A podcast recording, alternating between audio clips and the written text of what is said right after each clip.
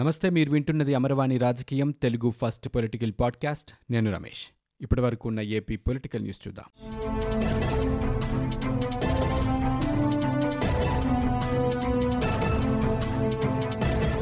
Corona సంక్షోభాన్ని దీర్ఘకాలంలో ఓ అవకాశంగా మార్చుకోవాలని కేంద్ర ప్రభుత్వం నిర్ణయించింది. ఆర్థిక స్వావలంబన సాధనకు ఇదో మార్గమని భావిస్తూ అందుకు తగ్గ కార్యాచరణను ప్రకటించింది. లాక్డౌన్ కారణంగా కునారిల్లుతున్న ఆర్థిక రంగాన్ని ఆదుకోవడానికి ఉద్దేశించిన ఉద్దీపన పథకాన్నే ఇందుకు సాధనంగా మార్చుకుంది. స్వయం సమృద్ధ భారత్ పేరుతో దీన్ని అమలు చేయనుంది. ఆర్థిక రంగం, మౌలిక వసతులు, మొత్తంగా వ్యవస్థ, క్రియాశీలమైన జనాభా, డిమాండ్ పెంపుదల అనే 5 స్తంభాలపై ఈ పథకానికి రూపకల్పన చేసింది. దాంట్లో తొలుత ప్రకటించిన ఉద్దీపన పథకానికి కొనసాగింపుగా మరిన్ని ప్రోత్సాహాలను ఇచ్చింది. ఆర్థిక స్వయం సమృద్ధిని సాధించి చూపించే సూక్ష్మ, చిన్న, మధ్యతరహా పరిశ్రమలకు ఇందులో ప్రముఖ స్థానం కల్పించడం విశేషం. ప్రధాని ప్రకటించినట్లు స్థానిక వస్తు ఉత్పత్తులకు డిమాండ్ సృష్టించడానికి, మార్కెట్ పోటీని తట్టుకొని నిలబడటానికి సూక్ష్మ, చిన్న, మధ్యతరహా పరిశ్రమల ఆర్థిక విస్తృతిని పెంచారు. ఆంధ్రప్రదేశ్లో కరోనా వ్యాప్తి ఇంకా కొనసాగుతూనే ఉంది. గడిచిన 24 గంటల్లో 9,256 నమూనాలు పరీక్షించగా 36 పాజిటివ్ కేసులు నిర్ధారణ అయినట్లు వైద్యారోగ్య శాఖ బులెటిన్లో వెల్లడించింది. దీంతో రాష్ట్ర వ్యాప్తంగా ఇప్పటివరకు నమోదైన పాజిటివ్ కేసుల సంఖ్య 2,100కు చేరుకుంది. కరోనాతో ఇవాళ కర్నూలు జిల్లాలో ఒకరు మృతి చెందారు. దీంతో ఇప్పటివరకు మృతి చెందిన వారి సంఖ్య 48కి చేరింది. రాష్ట్రంలో ఇప్పటివరకు 1,192 మంది డిశ్చార్జ్ కాగా, ప్రస్తుతం వివిధ కోవిడ్ ఆసుపత్రుల్లో 860 మంది చికిత్స పొందుతున్నారు. ఇవాళ నమోదైన కేసులు అత్యధికంగా నెల్లూరు జిల్లాలో 15 ఉన్నాయి. దీంతో నెల్లూరు జిల్లాలో కేసుల సంఖ్య 126కు చేరుకుంది. తమిళనాడు, ఆంధ్రప్రదేశ్ రాష్ట్రాల్లో కోయంబేడు మార్కెట్ కల్లోలం సృష్టిస్తోంది. దక్షిణాసియాలోనే అతిపెద్ద మార్కెట్గా దీనికి గుర్తింపు ఉంది. ఇప్పుడు అది కోవిడ్కు కేంద్రంగా మారింది. చెన్నై మహానగర శివారులో 297 ఎకరాల్లో విస్తరించి ఉన్న ఈ వ్యాపార సముదాయం ద్వారా జరిగిన క్రయ విక్రయాల నేపథ్యంలో వైరస్ విస్తృతంగా వ్యాప్తి చెందుతోంది. ఏప్రిల్ 30న మార్కెట్లోని రిటైల్ లావాదేవీలను ఆపివేయగా మే 5న హోల్సేల్ వ్యాపారాన్ని కూడా నిలిపేశారు. అయితే 11 నుంచి పాక్షికంగా టోకు వ్యాపారాన్ని ప్రారంభించారు. కేవలం దీని కేంద్రంగానే తమిళనాట సుమారు 2,000కు పైగా కేసులు, రాష్ట్రంలో 60కు పైగా కేసులు నమోదయ్యాయి. ఒక చిత్తూరు జిల్లాలో 50 కేసుల వరకు లెక్క తేలాయి. వివిధ జిల్లాల నుంచి కూడా సుమారు 2,000 మంది కోయంబేడుకు రాకపోకలు సాగించారని అంచనా వేస్తున్నారు. పోతిరెడ్డిపాడు హెడ్ రెగ్యులేటర్ ద్వారా రాయలసీమ జిల్లాలకు కృష్ణా జలాల తరలింపు అంశంపై రాష్ట్రంలోని ప్రతిపక్షాలు తీవ్రంగా స్పందించాయి. కరోనా నిరోధంలో వైఫల్యాల నుంచి ప్రజల దృష్టిని మరల్చేందుకు కేసీఆర్, జగన్ ఈ విషయాన్ని తెరపైకి తెచ్చారని తెలుగుదేశం పార్టీ ఆరోపించగా, కృష్ణానదిపై తెలంగాణ ప్రభుత్వం అక్రమ ప్రాజెక్టులు నిర్మిస్తుంటే సీఎం జగన్ నోరు మెదపడం లేదంటూ కాంగ్రెస్ విమర్శించింది.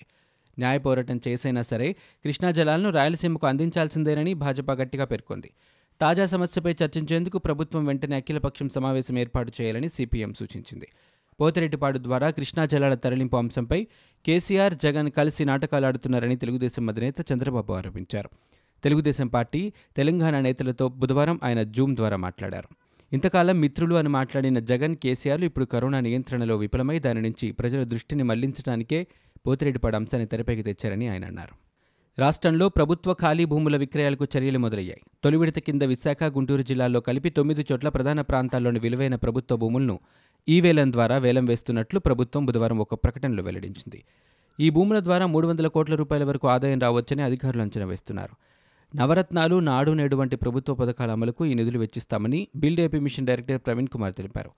ఈ వేలం ఈ నెల 29న జరుగుతోందన్నారు. నేషనల్ బిల్డింగ్స్ కన్స్ట్రక్షన్ కార్పొరేషన్ ద్వారా ఈ భూముల విక్రయం జరుగుతోందని తెలిపారు. త్వరలో జరిగే మంత్రివర్గ సమావేశంలో ఈ భూముల విక్రయాలకు ఆమోదం తెలపనున్నారు. లాక్డౌన్ వల్ల హైదరాబాద్లో ఉండిపోయిన ఆంధ్రప్రదేశ్కు చెందిన వారు వచ్చేందుకు వీలుగా ఆర్టీసీ ప్రత్యేక సర్వీసులు నడపనుంది. ఏపీ ప్రభుత్వం ఏర్పాటు చేసిన స్పందన పోర్టల్లో దరఖాస్తు చేసుకున్న వారికే ఈ బస్సులో ప్రయాణించేందుకు అవకాశం కల్పించనున్నారు. స్వస్థలాలకు చేరుకున్న తర్వాత సంబంధిత జిల్లాలో క్వారంటైన్ కేంద్రంలో ఉండేందుకు అంగీకరించిన వారికే టికెట్లు జారీ చేస్తారు.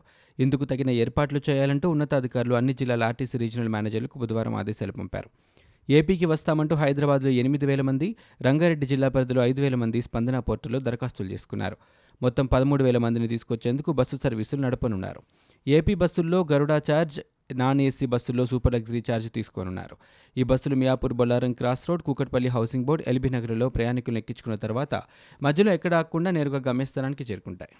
లాక్డౌన్ నిబంధనల సడలింపు నేపథ్యంలో దుకాణాలు తెరిచేందుకు అదనపు మార్గదర్శకాలను ఏపీ ప్రభుత్వం గురువారం విడుదల చేసింది. కంటైన్మెంట్, బఫర్ జోన్లు మినహా మిగతా ప్రాంతాల్లో ఉదయం 10 గంటల నుంచి సాయంత్రం 5 గంటల వరకు దుకాణాలు తెరుచుకునేందుకు అవకాశం కల్పిస్తూ ఆదేశాలు జారీ చేసింది. కూరగాయలు, పండ్లు, పాల దుకాణాలు ఉదయం 6 గంటల నుంచి 11 గంటల వరకు మాత్రమే నిర్వహించుకునేందుకు అవకాశం కల్పించింది. గ్రామీణ, పట్టణ ప్రాంతాల్లో షాపింగ్ మాల్స్కు అనుమతి లేదని స్పష్టం చేసింది. బంగారు ఆభరణాలు, వస్త్రాలు, చెప్పుల దుకాణాలకు కూడా అనుమతి లేదని ఉత్తర్వుల్లో పేర్కొంది. అయితే దుకాణాల వద్ద సామాజిక దూరం పాటించేలా యాజమాన్యం చర్యలు తీసుకోవాలని స్పష్టం చేసింది. దుకాణాల వద్ద విధిగా శానిటైజర్లు ఏర్పాటు చేయాలని సూచించింది. నిబంధనలు ఉల్లంఘిస్తే కఠిన చర్యలు తీసుకుంటామని ఉత్తర్వుల్లో పేర్కొంది. జనసేన పార్టీ అధ్యక్షుడు, సినీ హీరో పవన్ కళ్యాణ్ మాటలకే పరిమితమయ్యారని, చేతులు లేవని మంత్రి వెల్లంపల్లి శ్రీనివాస్ విమర్శించారు. గురువారం మంత్రి వెల్లంపల్లి విజయవాడ 41వ డివిజన్లో నిత్యావసర సరుకులు పంపిణీ చేసి మాట్లాడారు. ప్రతిపక్ష నేత నారా చంద్రబాబు నాయుడు, ఆయన కుమారుడు లోకేష్ బాబులు హైదరాబాద్లో కూర్చుని నీచ రాజకీయాలు చేస్తున్నారని మండిపడ్డారు. టీడీపీ నేతలు బుద్ధ వెంకన్న, జలీల్ ఖాన్, కేసీఆర్ని నాని ప్రజల కష్టాలు చూసిన పరిస్థితి లేదన్నారు. ముఖ్యమంత్రి వైఎస్ జగన్మోహన్ రెడ్డి విమర్శించే హక్కు టీడీపీ నేతలకు లేదన్నారు. రాష్ట్రంలో కరోనా వైరస్ను అరికట్టేందుకు సీఎం జగన్ అహర్నిశలు పనిచేస్తున్నారని పేర్కొన్నారు. రాష్ట్రంలోని ప్రభుత్వ పాఠశాలల్లో 2020-21 విద్యా సంవత్సరం నుంచి 1వ తరగతి నుంచి 6వ తరగతి వరకు ఆంగ్ల మాధ్యమాన్ని ప్రవేశపెడుతూ ఆంధ్రప్రదేశ్ ప్రభుత్వం బుధవారం ఉత్తర్వులు జారీ చేసింది. పాఠశాల విద్యాశాఖ, పంచాయతీరాజ్, మున్సిపల్, గిరిజన సంక్షేమ శాఖల పరిధిలోని పాఠశాలల్లో ఆంగ్ల మాధ్యమం అమలు కానుంది. మైనారిటీ భాషా మాధ్యమం స్కూళ్లు యథావిధిగా కొనసాగుతాయి. వాటిల్లో విద్యార్థులు కోరుకుంటే సమాంతరంగా ఆంగ్ల మాధ్యమ తరగతుల్ని ప్రవేశపెట్టనున్నారు. ప్రస్తుతం ఆంగ్ల మాధ్యమం అమలవుతున్న ప్రభుత్వ, మున్సిపల్, మండల, జిల్లా పరిషత్ స్కూళ్లు యథాతథంగా కొనసాగుతాయి. కువైట్లో చిక్కుకుపోయిన రాష్ట్రానికి చెందిన వలస కార్మికులను స్వదేశానికి రప్పించేందుకు అవసరమైన విమానాలు ఏర్పాటు చేయాలని సీఎం వైఎస్ జగన్ కేంద్ర ప్రభుత్వాన్ని కోరారు.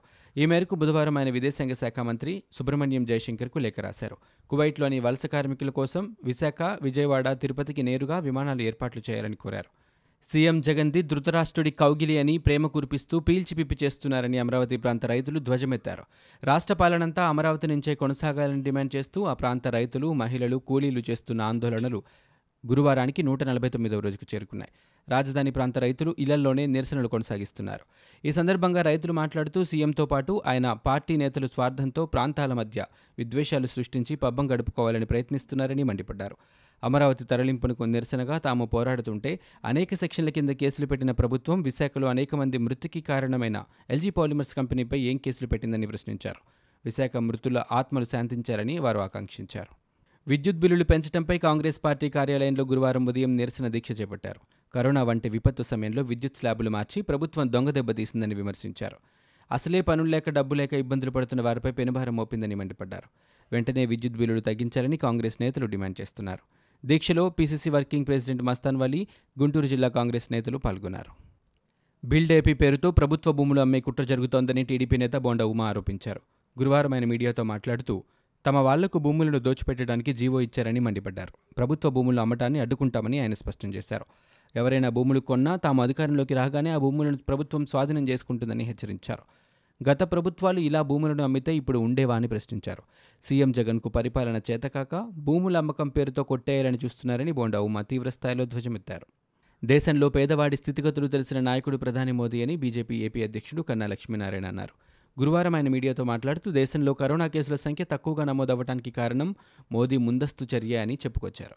ఫస్ట్ ఫేజ్ లాక్డౌన్లోనే ప్రధానమంత్రి గరీబ్ కళ్యాణ్ ప్యాకేజ్ కింద 170,000 కోట్ల రూపాయలతో పాటు ప్రతి పేదవాడికి బియ్యంతో పాటు కార్మికులకు, ఇతర వాటికి ప్రయోజనం కల్పించారని ఆయన అన్నారు. పరిశ్రమలు, ట్యాక్స్ పేయర్స్కు, చిన్న పరిశ్రమలకు ఇన్సెంటివ్స్తో కలుపుకొని గరీబ్ కళ్యాణ్ యోజన కింద 4 లక్షల కోట్లు ప్రభుత్వ పరంగా రాష్ట్ర ప్రభుత్వాలకు ఇచ్చి చేతులు దులుపుకోలేదని చెప్పారు. రాష్ట్ర ప్రభుత్వాలకు కేంద్రం ఇచ్చిన నిధులను పక్కదారి పడుతున్నాయనే ఆలోచనతో బీజేపీ శ్రేణులకు బాధ్యత అప్పజెప్పిందని కన్నా తెలిపారు.